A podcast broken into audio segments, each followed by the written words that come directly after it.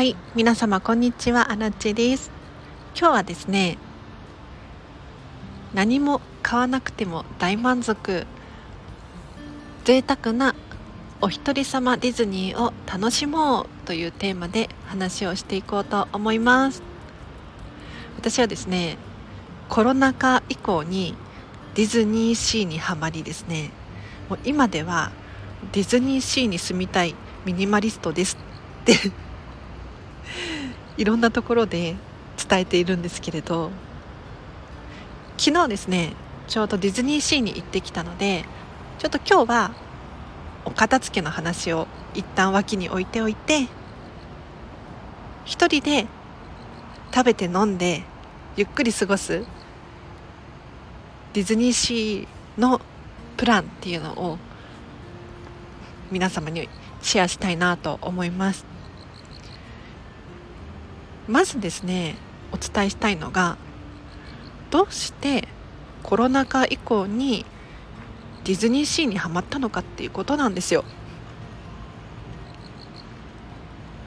それ以前はもう数年に1回行ければいいかな。って言ったら行ったで友達とワイワイキャーキャーして楽しむ。そういうふうにしかディズニーで遊ぶ方法を知らなかったんですよ。なんだけれどコロナになってからね入場制限が5000人だった時期があったんです。私はねこれね正直チャンスだって思ったんですよ。もう二度とこんなのないよ。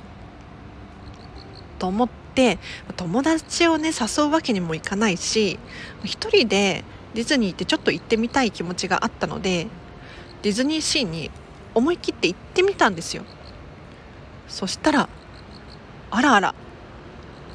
ドハマりしてしまいましたよ。当時はショーとかグリーティング一切やってなくて グリーティングちょっとキャラクターが出てきてももう近寄れない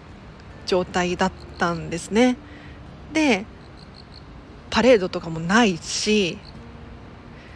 アトラクションも本当に限定されてはいたんだけれどこれが逆によくってとにかく贅沢に時間を使うことができたんです。ゆっくりレストランでご飯を食べたりとかアトラクションに乗っても隣誰も座ってないし前後も誰も座ってないしもう広々のびのび列も並ばなくていい。こんな最高なことってある？でよくよく景色を見てみたら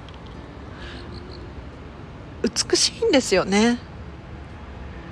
だから若かった頃若かった頃学生時代とかはそんな景色を楽しむ余裕なんてないんですよ。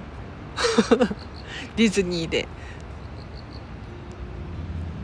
だけれどこう大人になってあんなに綺麗に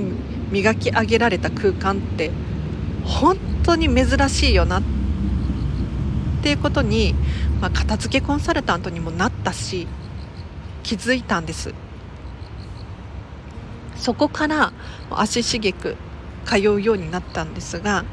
今ではね私がディズニーシーに行くと大体このプランって決まってるんですよ。リラックスのための自分を癒すためのディズニーシー。ちょっとそれをお話ししたいんですがまずは朝入園時間。もうこれねずらしてください。遅らせてください。昨日は私9時開園ってなって行ったんですけれど到着したのが10時半でした。10時半だったんでちょっと遅かったかなとは思うんだけれどだいたい10時くらいになってくると待ち列も手荷物検査の列もなくなってることが多いのでおすすめです。で10時半に入って何をするかというともうリラックスのためなのでまずゴンドリエスナックでコーヒーを調達します。で一緒に買ってほしいのがビスコッティ200円です。これがね甘すぎず結構ボリューミーで1個で十分なんですよ。でナッツがゴロゴロ入っててチョコチップがゴロゴロ入ってて噛み応えがあってコーヒーと一緒にゆっくり食べる。これが朝の最高の過ごし方。そこからスタイフを取ったりもしますね。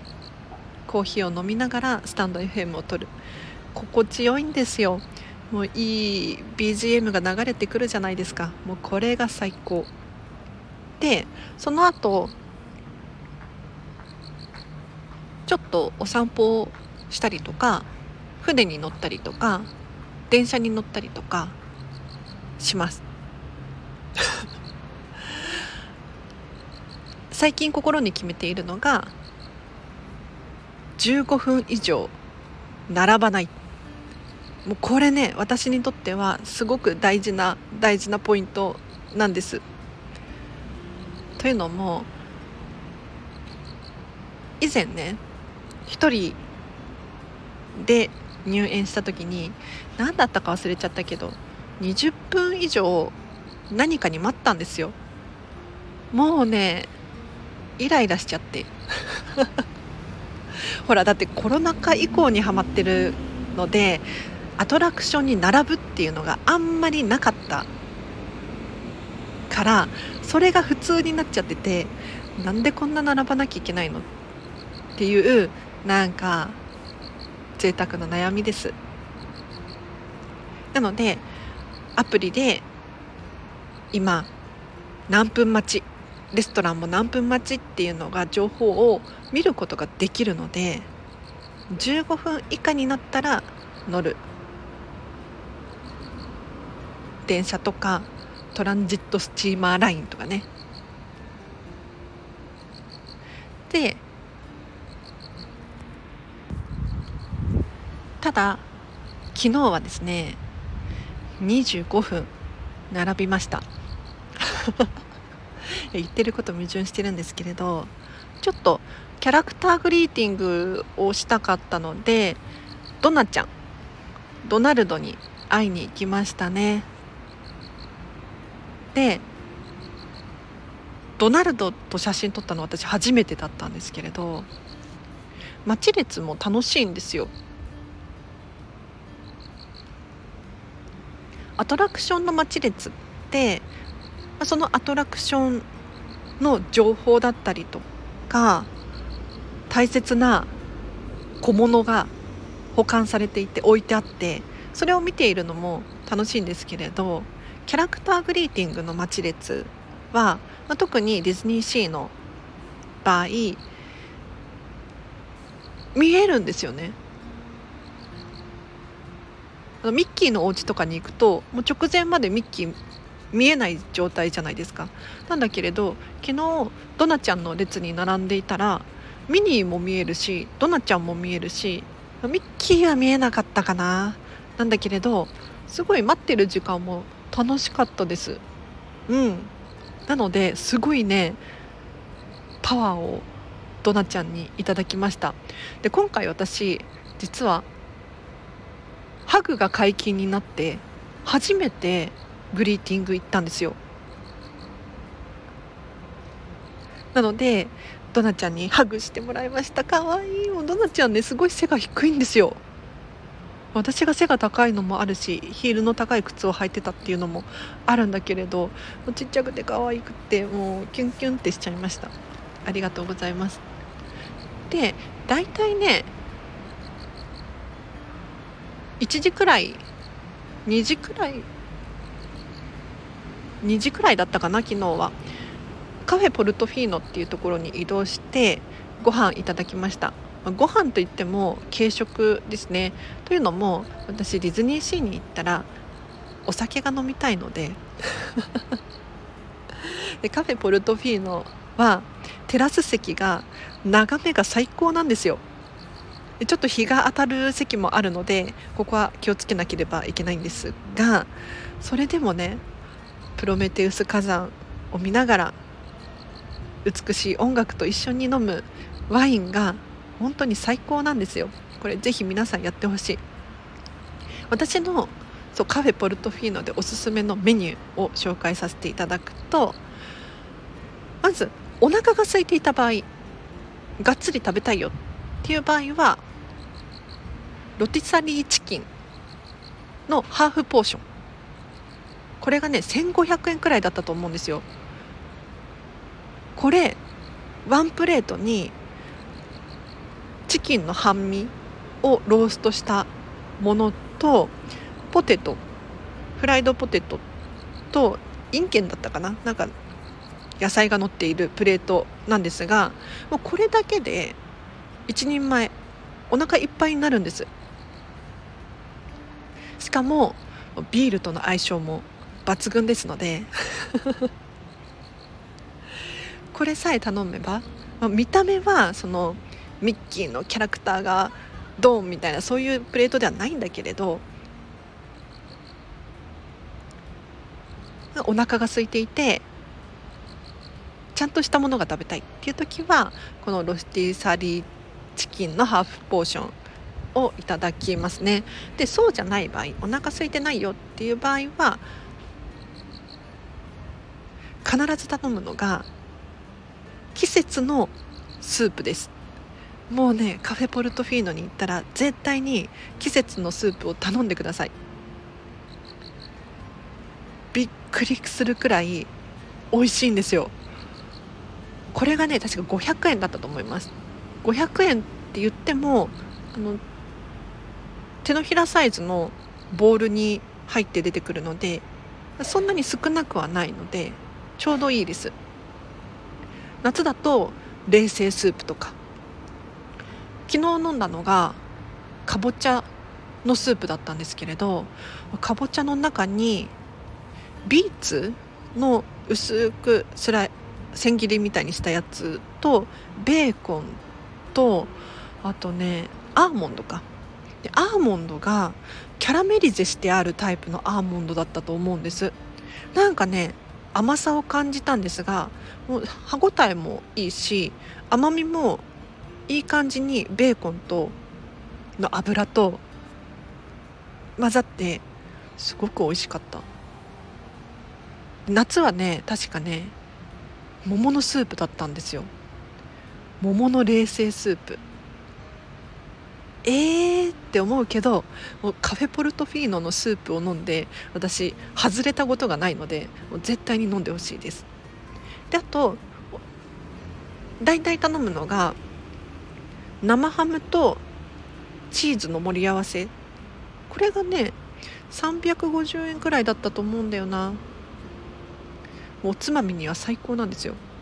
ちょうどいい量。1人前。これをシェアすると少ないですね。ちょうどいいおつまみには最高の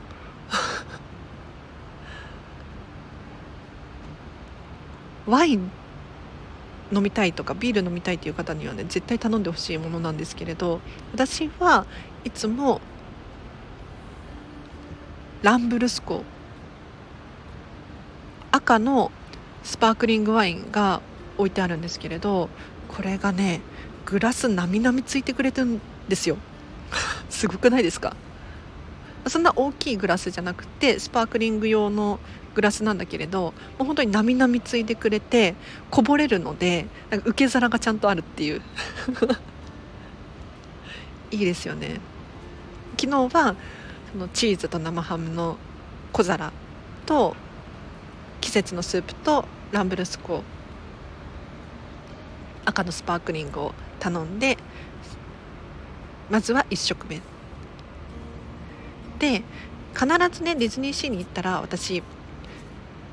ビッグバンドビートが見たいんです。もうこれはこれ見れば元取れるんじゃないかって私正直思ってるんですけれどコロナ以降ねあの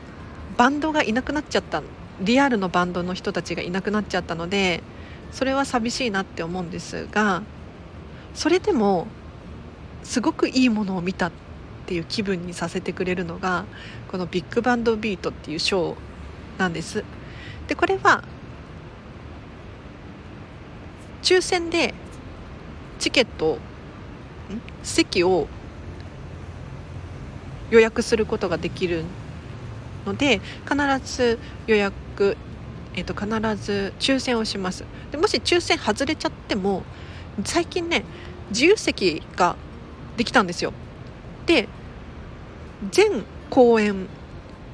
に自由席っていうのが存在するので外れても自由席で参加をすると誰でも見られます昨日は開演本当に10分前くらいでも自由席に空きがあるようだったのでなんなら抽選せずに自由席でもよかったかなとかって 思ったりもしました。というのも今回当たった席が1階席の一番後ろだったんですよ。まあ、ただど真ん中だったから良かったんですけれどやっぱり距離があるなって思いました。で自由席は2階なんですって。で2階って言っても一番前だったら結構近くに見えるんですよね。なので、まあ、どっちを取るのかっていうのはそれぞれだと思いますが自由席もあるので私は外れても必ず自由席でビッグバンドビートを見ます。あとはそんなにアトラクションには乗らないんです。というのもねアトラクションにいっぱいいっぱい乗ってしまうと疲れるんですよ。もう年みたいな発言をしておりますがもうね何のためにディズニーシーに行くの？リラックスのためでしょ？そうなんですよ。だったらあんまり動いちゃいけないんです。なので昨日乗ったアトラクションはまずトランジットスチーマーラインのディズニーシー一周コース。と正式名称忘れちゃったんですがクラシックカーが走ってるんです。ニューヨークエリアに。でこのクラシックカーを初めて乗りました。でこれ乗ってニューヨークを一周するっていうルートがあるんですけれどこれがなかなか良かったです。なんか一見ね歩いた方が速いスピードで車が ゆっくり走ってるから何にも面白くなさそうっって思うんだけれどいやいやいやすごく贅沢な気分にさせてくれるんですよ。クラシックカーなんてまず乗る機会がないですよね。でしかもちゃんとクラシックカーで何て言ったらいいの？あの綺麗に走らないんですよ。ガタガタガタガタ走る。そんなにグラグラするわけじゃないんだけれどなんかエンジンの音とかが常にこう聞こえてるような感じ？これがなんかまるで映画の世界に入ったかのような感覚になってでしかも運転手さんがいるんですよ、まあ、当たり前ですけれど。なんか運転手さんの私助手席助手席に乗ってたんですがなんか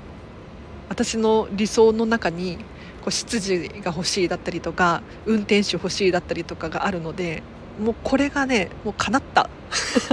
叶ったと言っていいでしょう、はい、すごく嬉しかったですね。あとは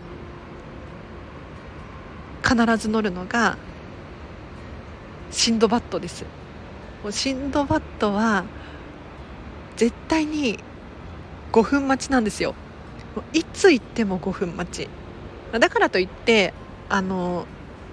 待ってる人がゼロっていうことはほとんどないんですけれどだいたい5分から10分並べば乗れるアトラクション。ディズニーシーではかなり貴重なのでこれは乗ります。でしかも音楽がいいんですよ。これはね素晴らしい。東京ディズニーシーだけにあるこのアトラクションのために書き下ろされた歌がいいのでもう皆さん寝てる場合じゃないですね。はい。このアトラクションに乗ったらもう歌詞を口ずさみながら進んでいってほしいなと思いますがこれは必ず押さえてほしいです。で大体私ねそんなにうろうろすることもないのでレストランとかにすぐに入っちゃいます。で今回は午後7時かなレストランさくらの予約ができたのでご飯を食べる予定があったんですけれど7時って結構遅いじゃないですか。でその間何しようっていうことで 私の大好きなフォートレスエクスプロレーション。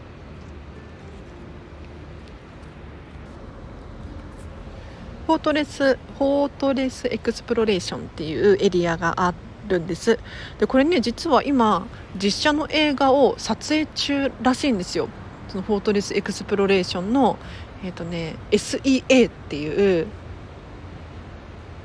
正式名称なんだっけ？SEA っていう組織があるんです。秘密の。ディズニーシーには。この組織の映画を今作ってるらしいんだけれどちょっと待ってあのね長く喋りすぎちゃってると思うしもっとまとめた方がいいなって思ったのでこの放送をボツにしようと思ったんだけれど喋りながら。ボツにしようと思っているっていう体で公開しようかなと思います。ここまでお付き合いいただいた方いらっしゃいましたらありがとうございます。もし参考になったっていう方いらっしゃいましたらいいね押していただけると励みになります。でちゃんとねもうちょっとギュギュッとうまくまとめたものを今度放送しようと思うのでご期待ください。では皆様今日のこの後もハピネスを選んでお過ごしください。あらでした。バイバイ。